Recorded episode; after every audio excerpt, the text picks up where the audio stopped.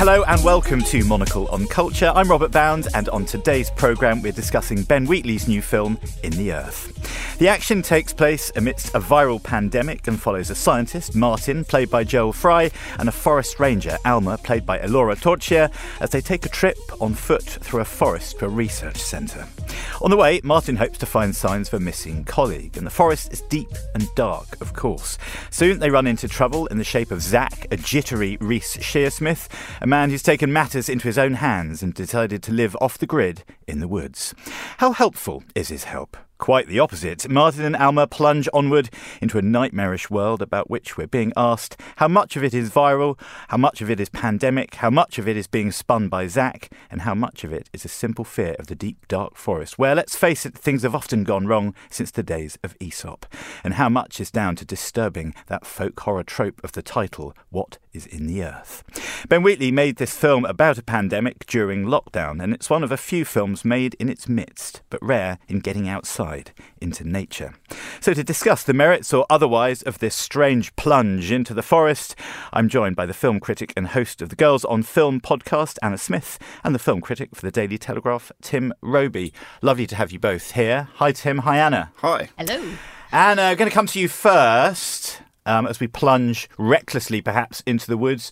What sort of world has Ben Wheatley created for us here in the earth? I think folk horror is a good term for this. It is very earthy. Um, there's a lot of nature and there's a lot of threat from nature and the environment. But of course, the big question is how much of the threat is humanity in this pandemic world thrust into the forest? I mean, there's certainly common ground with A Field in England and Wheatley's other work. Um, and obviously, it's a pandemic film, so you've got a very small ensemble cast. So this really is about character it's about threat, it's about danger, and it's about trying to make scares in limited circumstances. And I think it's one of those films that is hard to watch without being aware of how it was made and thinking about the limitations of making a film in a pandemic and perhaps cutting it a little bit of slack because of that, but also looking at how ingenious it is to use the limitations well. Yeah, and and we're in a kind of very sort of it's a very heavy, kind of thick, veiled universe. This forest, Anna, isn't it? How has Wheatley done that? I mean, there's there's all the kind of heavy kind of dew at dawn and rainfall and all the rest of it. There are moments of of bird song and things, but he's created a pretty heavy universe outside of what we might come to talk about later. Some of his kind of trippy psychedelic tropes and things, but but, but there's heavy weather in this film as well, isn't there? That's right. Yes, it's foggy. There's a lot of focus on trees and on ground and on the earth, as the title suggests. Um, it's kind of a be careful where you tread kind of film. And Clint Mansell's score must be mentioned here because it's hmm. incredibly effective in creating that sense of, of dread and earthiness and unexpected terrors around the corner. It is a, a, film full of foreboding visually. You're definitely you're definitely seeing ill weathers ahead when you look at this the first few frames of this film. Yeah, I mean people people might want to check out the trailer before they kind of plunge into this one. We've actually got a clip of it now before I bring in Tim. Um, this is a little bit of a taster of the vibe of In the Earth. Wake up. Something's there. Listen. Someone's watching us.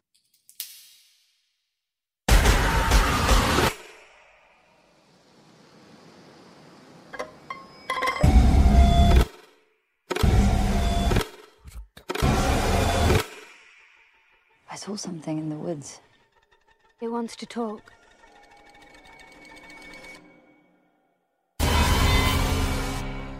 Well, like Bernard Herrmann's strings updated for the year of the pandemic. Um, Tim, as Anna said there, Clint Mansell's score does a lot of the work in this, in the atmospherics of, of, of, In the Earth as well. Is this film, though, in a, in a kind of line with, with Ben Wheatley's signature style? And if so, what is that style? It is, yes, up to a point. I mean, Anna mentioned A Field in England, which is probably the one that's most like this, which is his other folk horror film mm. from 2013, uh, which is again quite a, a, quick shoot in some fields with a small cast. That could almost have been made under lockdown, I feel. It felt like kind of a riff of a film, right? It yes, was, a riff, yeah, exactly. Yeah. And that one was set in the, during the English Civil War and had a kind of Witchfinder general quality to it. Good hats. Uh, good Buckles hats. on shoes. Exactly, very much so. This one, uh, it does make the best of its kind of small scope in the build up, I found. And I, I, really enjoyed the kind of tease of it and the kind of treading carefully through this very thick woodland. One of the characters cuts his foot very early on on a sharp stone that's sort of been deliberately placed there to sort of mess him up later. Yeah. And that kind of, so that's a classic kind of Ben Wheatleyism, a bit like in Kill List, where there's the, the rune on the back of the mirror you see early on, and you're like, oh, what's that going to do later? You're not, he sets these things up. And then it sort of just turns into a big wig out by the end.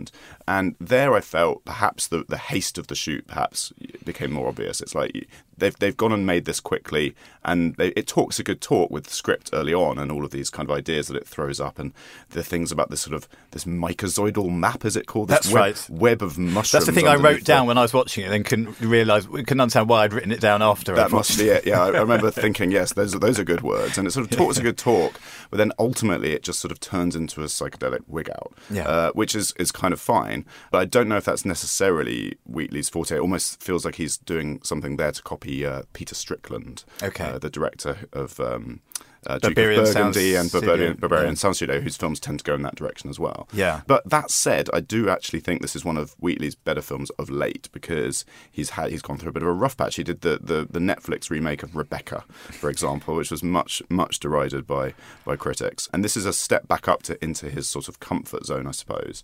For me, I would love to see this film as a midnight movie at a festival, which is sort of the way it was programmed when it first premiered. Be a good green man job, wouldn't it? Exactly, because Yeah. it's, it's sort of it's short, it's quite it's intense. It ultimately at the end doesn't require you to think too much, and just sort of turns into this this big trip. Um, but I think a- a- as the sort of final film of the day in the dark at a festival, uh, that's the ideal scenario for it. yeah.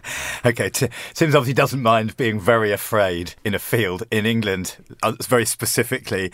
We kind of mentioned Anna there. Tim was sort of mentioning the idea of, well, the, the success of, of, of, of how the of how the film pans out and its its sort of plot, uh, its plotting, and all the rest of it. Does the pandemic part of it? I mean, we start off with masks and people have to come out of quarantine or, or isolation. Uh, uh, Martin, played by Joel Fry, is sort of one of the two main protagonists, the scientist who has to find his perhaps his colleague and find this research facility in the forest.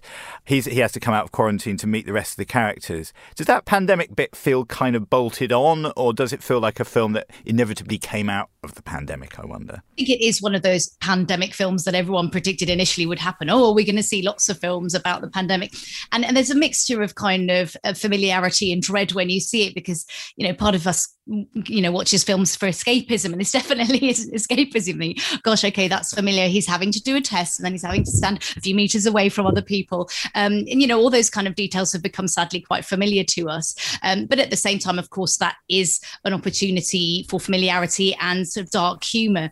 Now, I'm a big fan of, of Wheatley when he goes full on with dark humor, such as in Sightseers, and we only saw a few glimpses of this here. Um, but uh, but Joel Fry um, is definitely a good person for that if you're gonna if you're gonna go in that direction. And I, there were a few moments in the sort of pandemic setup where it went into that familiar dark humor. Okay, this is the really wor- weird world that we now live in.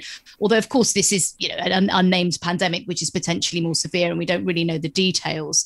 Um, but I think personally he works that in quite well, and he's used as many horrors have done before, a very modern and very contemporary situation and, and panic to set up a familiar world and to go crazy from there.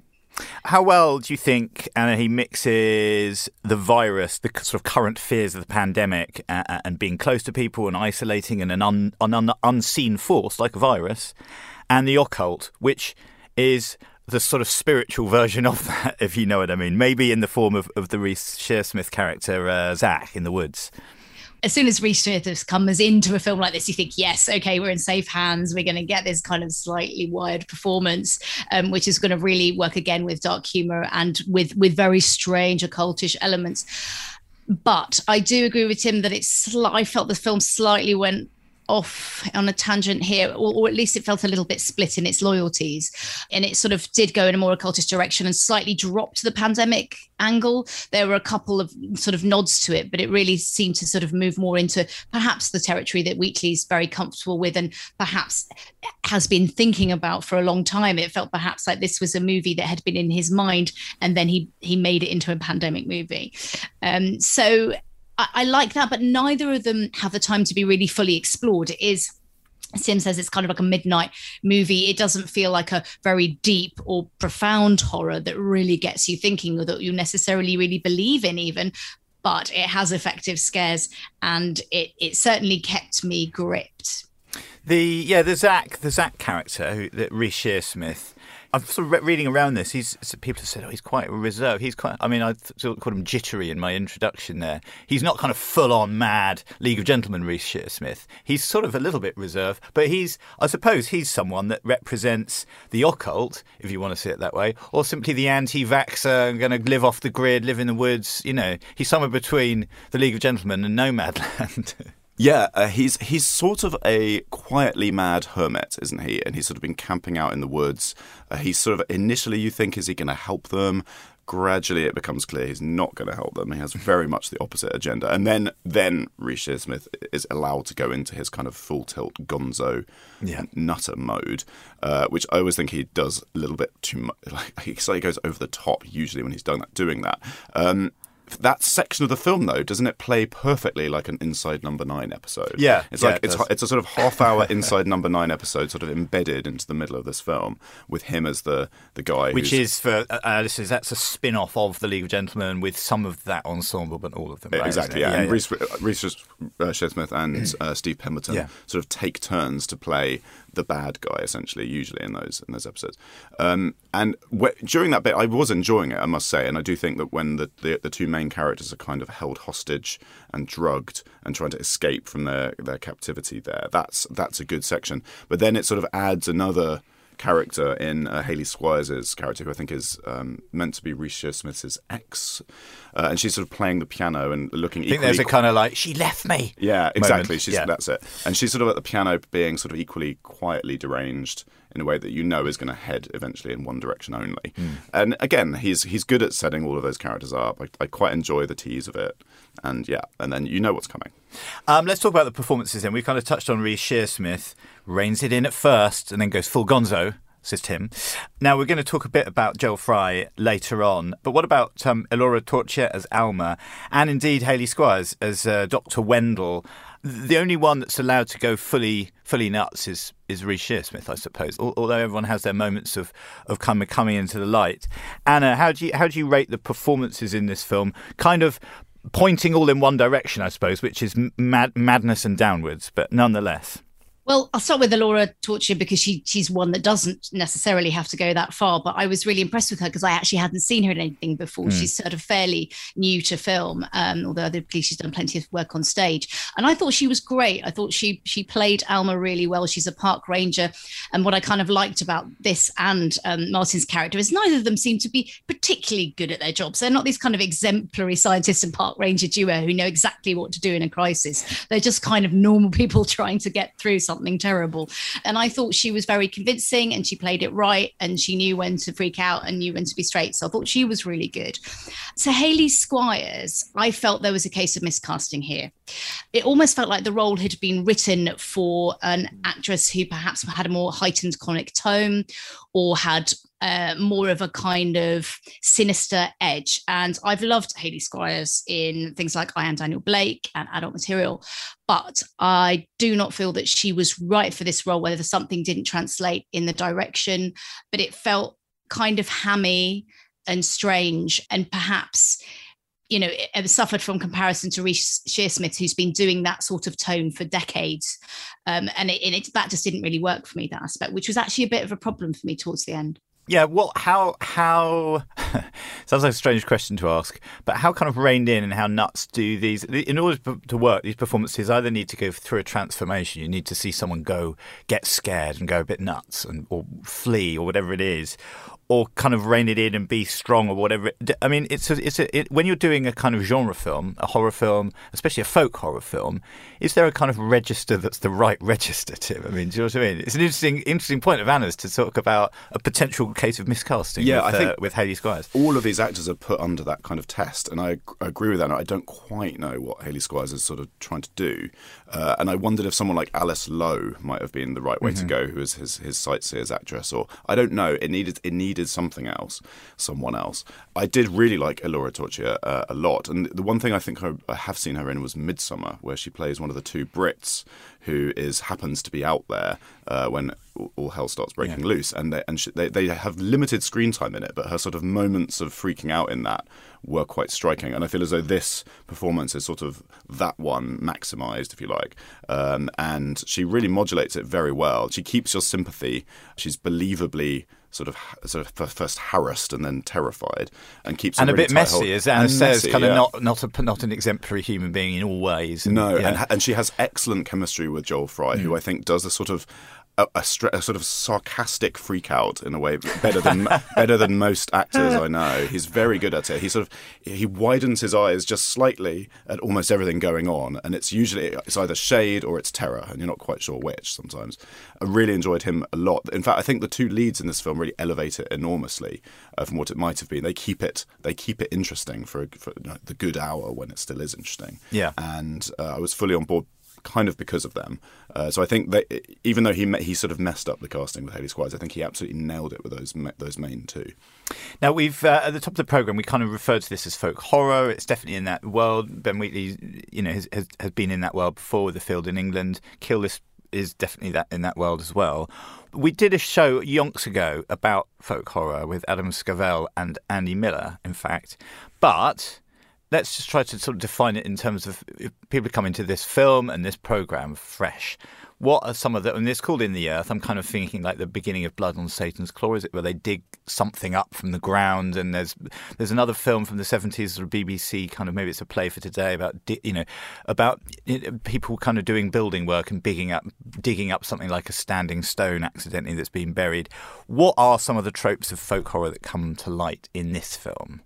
When we're talking about the genre, Yeah, so that you've got the standing stone there in the forest, which Yeah. is some, a, a, a kind of Tick. runic, yeah, tick exactly, a sort of runic placeholder Yeah. for things to emerge and for the, the, the, the English landscape to be sort of weaponized, I suppose, against Yeah, yeah. against all of these these other unfortunate strangers who have stumbled into it. And you mentioned a couple of the key ones. Blood on Satan's Claw is one that everyone often mentions. Obviously, The Wicker Man is Mm-hmm. another one where the, the, the, the kind of landscape and the pastoral ritual, if you like, is sort of part of the of, of what's unsettling and uncanny. And this this goes back to you know way back to well before even medieval times in England. The sort of uh, superstitions about the land and and and what what might be going on a lot down of it's in sort the of mud. to do with when Christianity overtook the magic, the belief in magic and Yes. paganism, And, and, yeah, and- these two forces coming up against each other. there's all sorts of that. So it all gets kind of mulched in the in the in the sixties and seventies mulch. during during the sort of folk during the folk rock and sort of psychedelic rock era. People were well into that. There's something stuff. proggy about Yeah, it. absolutely. Yeah. Absolutely. And you, you look at the album covers from that era and how much you know people, people sort of dressing up as strange dancing leprechauns and you know d- dancing around maypoles or whatever they might be doing. It's uh, again that all ties into why that became a, a very popular genre at that time. And I quite enjoy these revivals of it, which are always done in sort of inverted commas. It's always oh, it's it's sort of folk horror again. We'll do we'll do that again. Yeah. Um, yeah, yeah, yeah. What brought it back? There's obviously been director's cuts of, of of The Wicker Man and things like that. Things kind of go, and maybe again, as you mentioned, Tim, this kind of midnight film screening at, at music festivals kind of brought some of these things back as well. Was there a film? Either a new one or, or, or a kind of re-release of an old one that reignited this thing. Can you can you attribute it to a particular time, moment, film, or anything? It's funny one. It seems to have crept up on us in the last Because Midsommar was obviously a big thing that everyone big. wow, and, it's and before back, that, you know. sort of Hereditary, which is a, a different kind of American strain of that, I suppose. But I, I guess Ben Wheatley himself has been sort of integral in, in doing this stuff, but also the, the League of Gentlemen team, Mark Hmm. Gatiss and, and co. That show itself, I would say, is, is sort of is sort of a beginning of, of folk horror being Yeah. brought back in. And they when they did the film spin off of it, they also managed to incorporate the the portmanteau horrors from the seventies, the Amicus and, Yeah. and Hammer. Uh, movies where you had sort of three different stories going on with Peter Cushing as a, an antique dealer or whatever, uh, and again a related genre that I think that's I, I guess I guess there's a there's a timeline there from sort of early noughties through Ben Wheatley's first few films, Kill List, Field in England, absolutely, Mm. and then now via Midsommar, we're sort of now we wind up here, I guess. Yeah, Anna. While while we're playing folk horror trope bingo, is there anything that Tim left off off the list there? I would say a recent example is The Witch as well. But no, I, I think he did a very, very good summary there.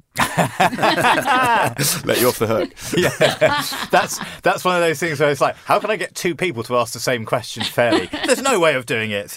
Um, okay, both. Thank you very much. Um, it's that time of the program where we speak to our guests about what um, this topic got them thinking about, specifically filmically, or maybe not. And Tim, we're going to start with you and the 2018 film Annihilation by Alex Garland, starring Natalie Portman. So, what what is the line between Annihilation and In the Earth?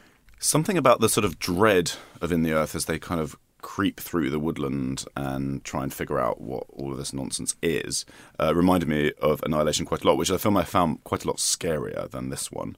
And I found the payoff more successful as well.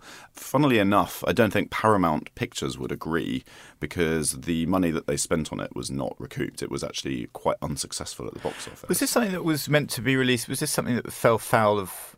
It wasn't in cinemas. It was meant to be. It, it was released in America in cinemas and did Right. quite badly, and then Paramount decided to sell it to Netflix internationally. So it premiered in the UK, for example, on Netflix, uh, which everyone thought this is a bit odd. But then when I watched it um, back in 2018, I was so impressed with it. This is it was it's Alex Garland's follow up to Ex Machina, um, and it uses crucially the same visual effects team who won an Oscar for that one, um, and it's it's an it's actually an adaptation of a book by Jeff Vandermeer. This this trilogy of books he's written called the Southern Reach trilogy, which I've not personally read, but which a lot of people rave about, which is sort of in this sphere that we're we're talking Yeah. about.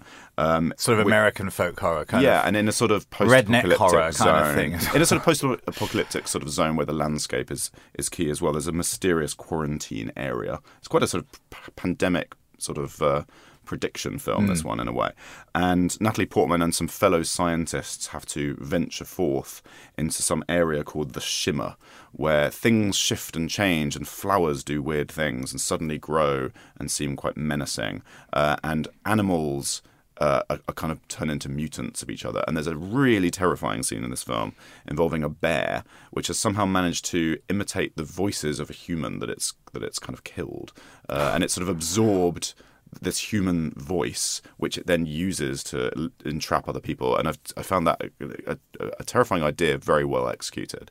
It's a sort of grab bag of, of strange ideas, this film.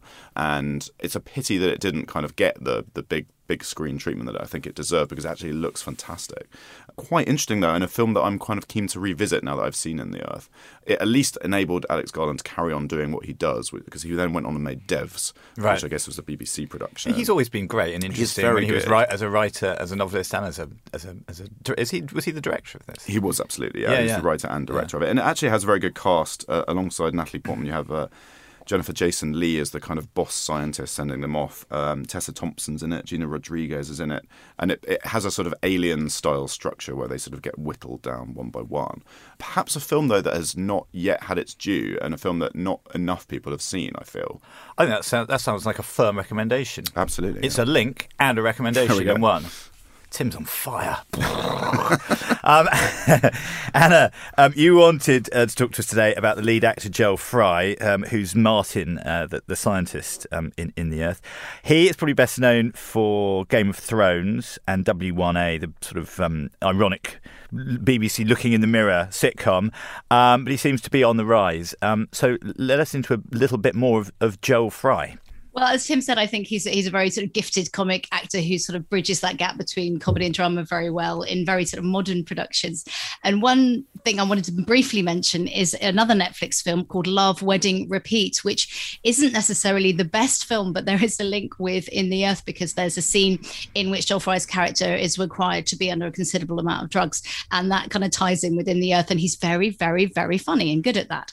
Um, but what a lot of people can see him in at the moment is Cruella. Um, so obviously in the big and the small screen Disney film. Now he plays um, the Jasper, who's one of the kind of uh, sidekicks to Cruella in this sort of backstory, played by starring Emma Stone, and wonderful performance from Emma Thompson as well as this rival fashion designer to Emma Stone's upcoming fashion designer.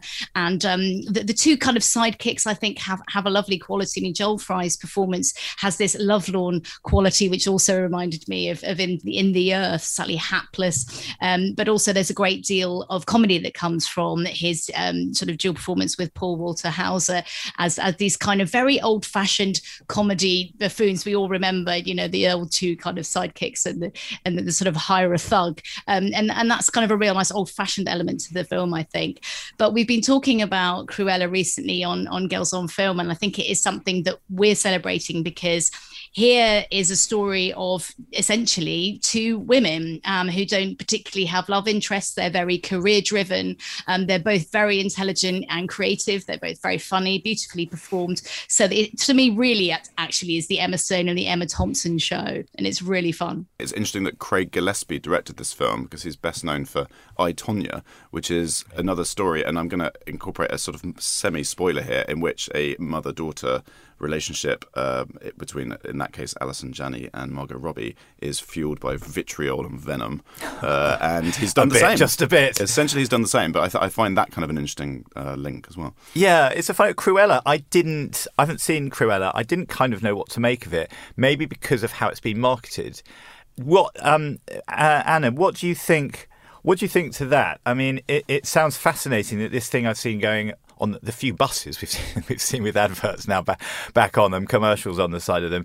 It fit. I w- didn't know whether it's a children's film. You've cast it as a really interesting story about two kind of interesting, intelligent, powerful women, or wannabe or career-driven women. What is it? Has it has it reached reaching the right note in its marketing? I wonder.